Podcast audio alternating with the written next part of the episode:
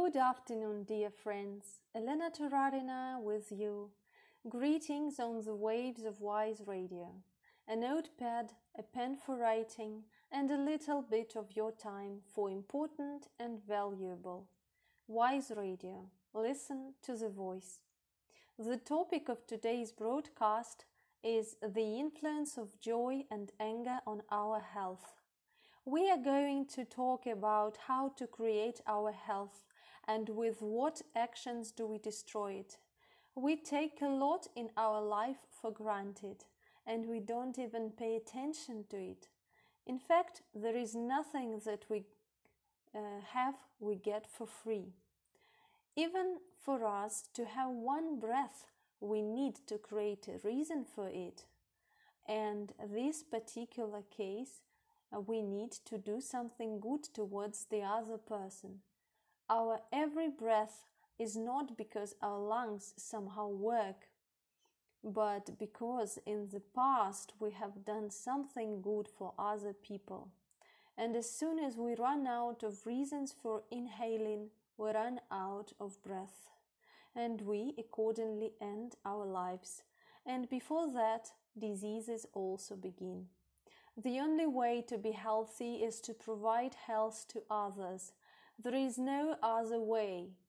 One and the same drug can help one person and kill another, depending on what potential the person has accumulated. To be healthy, you must focus from morning till night on what you are doing to keep other, others healthy. Still, lying in bed, you need to start thinking how will I provide health to other people today? Outline yourself a plan of action in advance. These are the same actions that you in principle do, but in life we do it from the wrong state, mechanically. We open the window mechanically to ventilate. We mechanically donate honey instead of coffee. But these are very correct things which, with the understanding of what I'm doing, create a completely different result. When you go shopping in a state of focus on the health of others, you will not buy the usual set of products for your family. These will be other products or better quality products. You will not buy too many sweets or foods that are not very healthy and buy other food um, that you have planned while in a state of focus on the health of others. When you come home, you will prepare a salad of something that you think is good for your health and not some semi finished products. You will uh, walk the streets and wish health to all people. You will see a healthy person and rejoice because when we do not have something, there is no relationship. When we envy the relationship of other people, then we are not healthy. We envy the health of others. This, alas, is a nature of man. When we lack something, money or whatever, we start instead of looking for people who already have it and rejoice it, we start to envy and thus we practically destroy the possibility that in the near future we'll have the necessary things. Once a person has appeared in our environment who already has good health or good relationships or has money, this potential should already be in us, but perhaps we have not yet revealed it. Seeds sprout at ready, and the state of our joy brings them closer to us. Anger is one of the biggest destroyers of our health, the biggest destroyers if we feel that we are not experiencing anger in the same uh, usual sense. There is no guarantee that we are not. Anger has a lot of uh, guises. It is resentment, irritation, discontent, and bad mood. And all this is anger. And all this is killing us, both us and those around us, because being near a person in such a state is far from joy. People feel bad around those who are in a bad mood or offended, and you know all this very well. Giving up anger is a big, huge investment in health.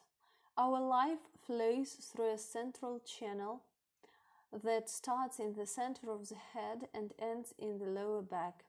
There are two more side channels, left and right, which squeeze the central channel. We live in an almost closed central channel. We all, and uh, when the central channel shuts down altogether, the person dies. And if we open our central channel by half a percent, our physical condition will become completely different and the world will become completely different. In fact, our world is a reflection of how open our central channel is. So the state of joy opens the central channel. Conversely, the lack of joy drags on this precious central channel of ours even more. Therefore, it is vital to be in a state of joy. The main exercise in building the potential for joy in our lives is noticing how other people have done good at any level. For example, admire the beauty of a flower bed, rejoice at a tree planted, see a beautiful house built, enjoy the color in which the house is painted. Notice what an interesting video they made, what an amazing musical performance to literally be able to find what people have done, how they showed their creativity, invent flags, genius, skill.